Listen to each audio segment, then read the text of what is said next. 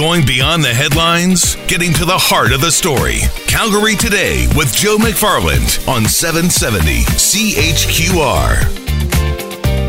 On this edition of the Calgary Today podcast, we lighten things up off the top, talking about #LoveYYC, which is going on this weekend. We also talk about what's getting in the way of Calgary transitioning to an innovation hub, and we review the first week of the latest sitting of the Alberta Legislature. As always, a massive thank you for checking out the show and the podcast.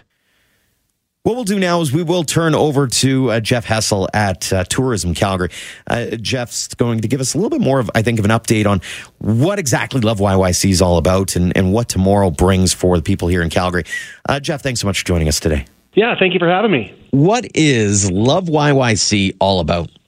Well, LoveYYC is a program that's now in its third year. It's really a day that's been put together to really get Calgarians to celebrate their city by either experiencing something new, rediscovering old favorites, really for getting to people to talk about what they love about this city and going and trying something new. What's been the reaction over the last couple of years?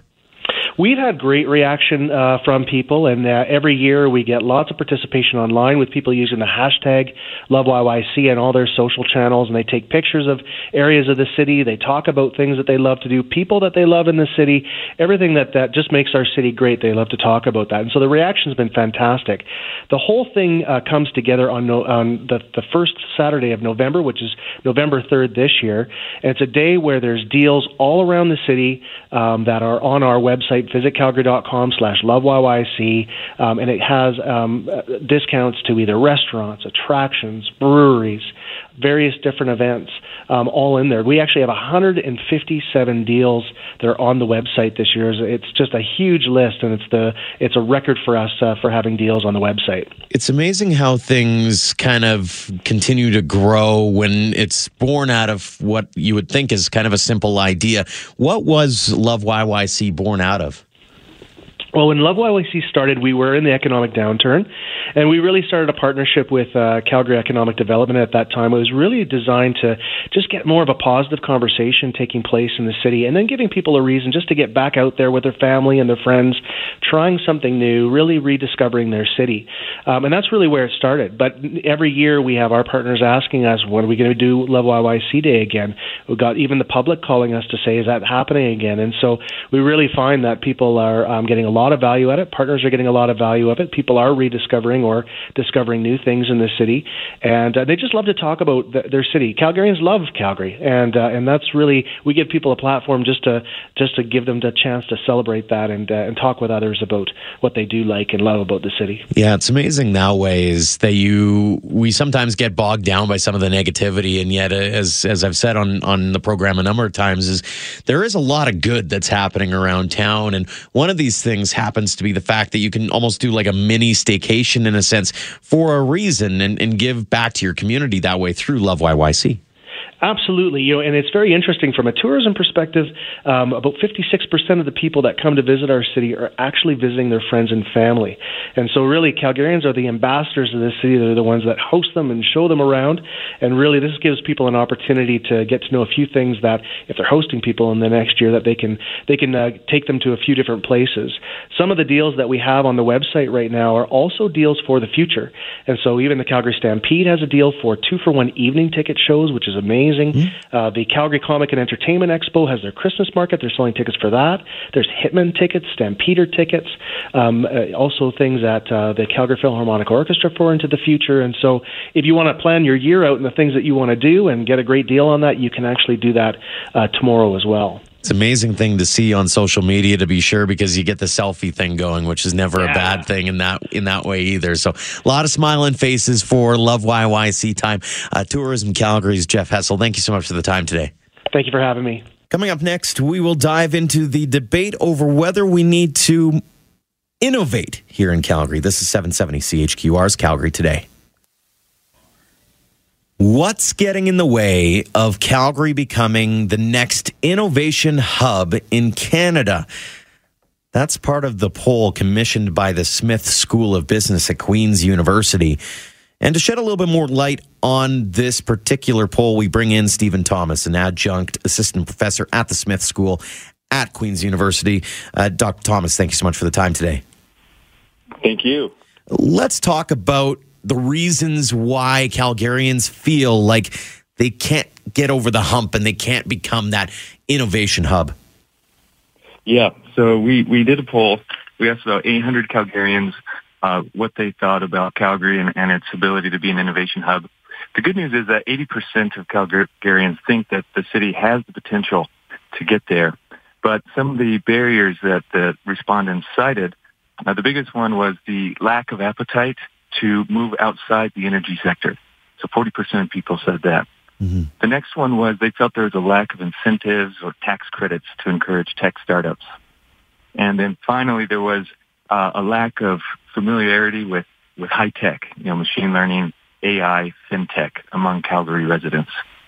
How do you move past, especially that third one, the familiarity aspect? Is it just a matter of companies moving in and showing off what they can do, or is there something more to be said there?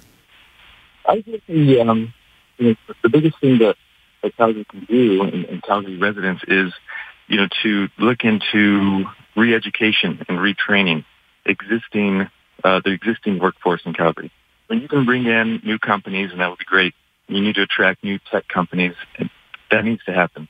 But I think the biggest win is going to happen when universities start offering these innovative new programs through executive education and a master's degree to teach artificial intelligence, machine learning, analytics, fintech. That's why we've been doing it at the Smith School of Business. We've been doing some of these things. We're starting to launch programs in these areas because we see a gap. We see a gap where companies want to innovate, but they don't know how. Mm. They might hire a few engineers, a few computer scientists, mathematicians, but that doesn't immediately translate into business wins and increased revenues. And the reason is there's kind of a gap between the tech force and the upper level management. So there needs to be kind of this translator to fill the gap. I think that's one of the biggest ways Calgary can, increase their status as an innovation hub.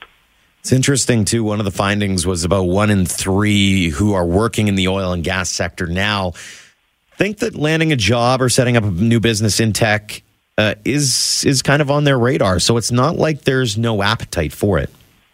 Exactly. Yeah. So that's the good news. I mean oil and gas, obviously very traditional business area in Calgary, but yes, the poll says about a third of people are interested in moving out of that, or at least bringing some innovation into their existing oil and gas job.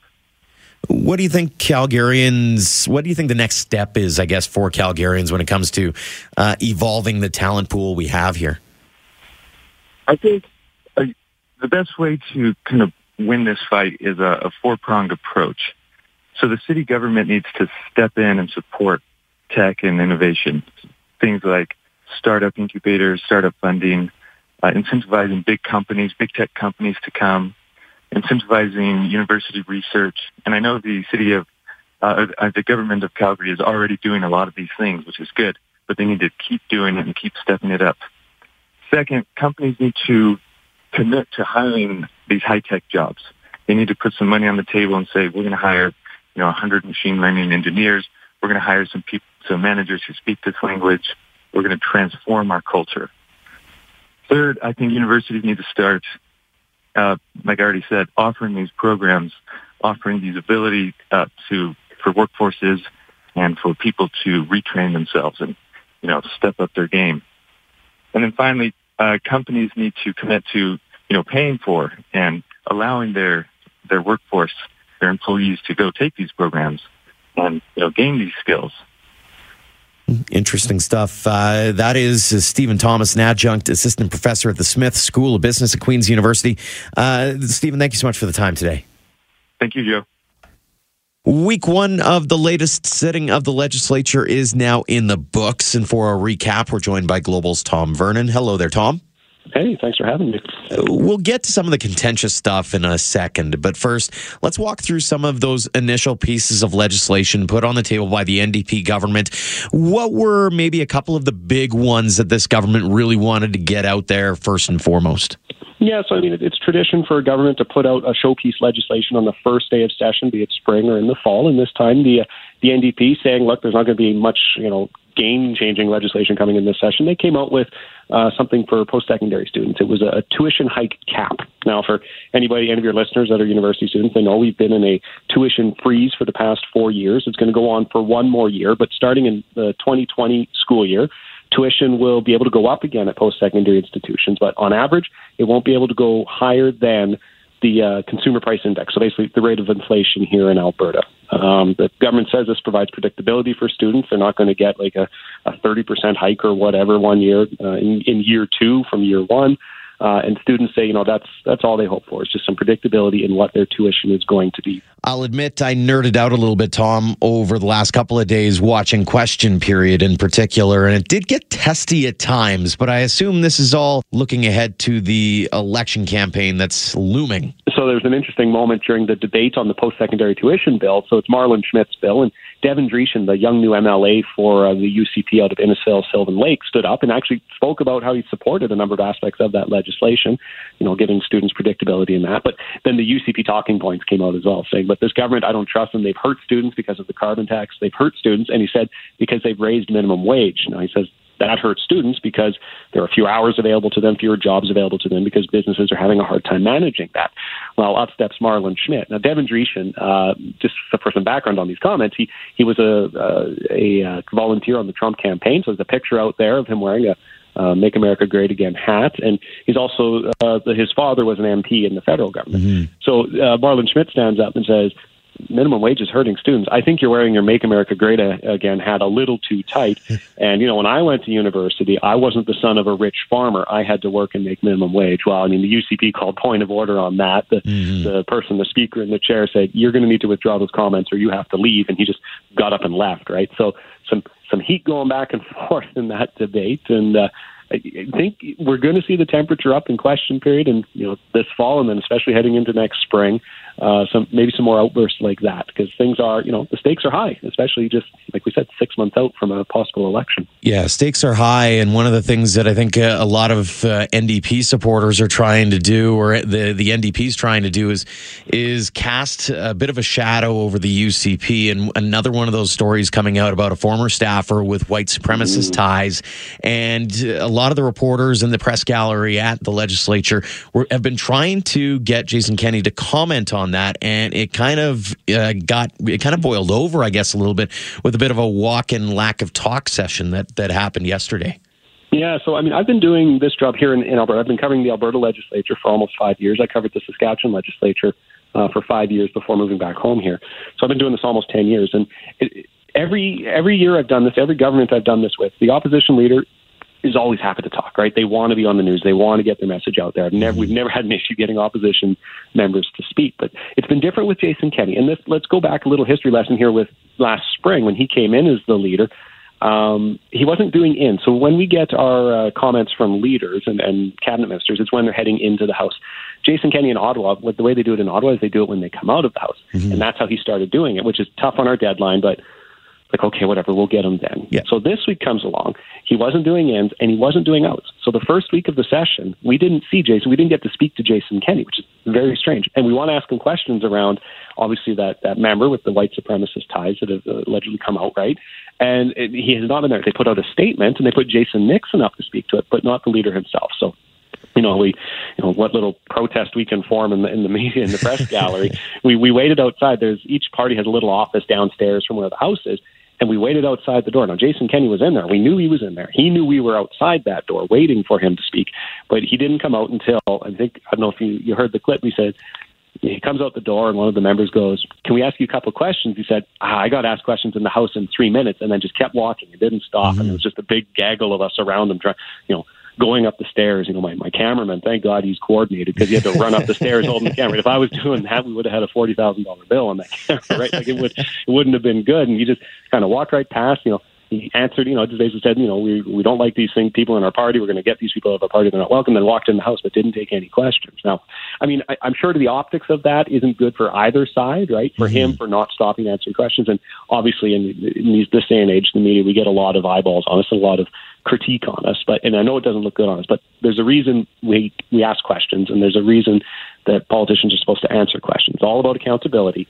And if you're not answering questions, if you're not making yourself available, particularly as the leader of the official opposition, that's when we have to pull that kind of move. Well, and I think too, one of the things that I noticed the commentary on that particular story when it comes to Facebook, and one of the questions that I threw out there back, because there has been a lot of it's just stupid media kind of thing, and one of the things that I pointed out is, if this were the shoe on the other foot and it was a member of the Notley government or a Notley staffer that was involved, you would be expecting the same thing out of us here. And so there's a level of expectation that goes across the board. Doesn't matter who it is. Yeah. They need to answer questions. So that's one of the trials and tribulations, I guess, in a sense there, Tom. So Tom Vernon, Global News reporter up at the legislature. Thanks for the wrap-up of what's happened this week.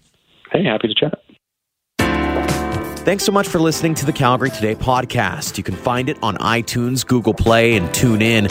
When you do, don't forget to rate the show and leave a comment. Until next time, my friends.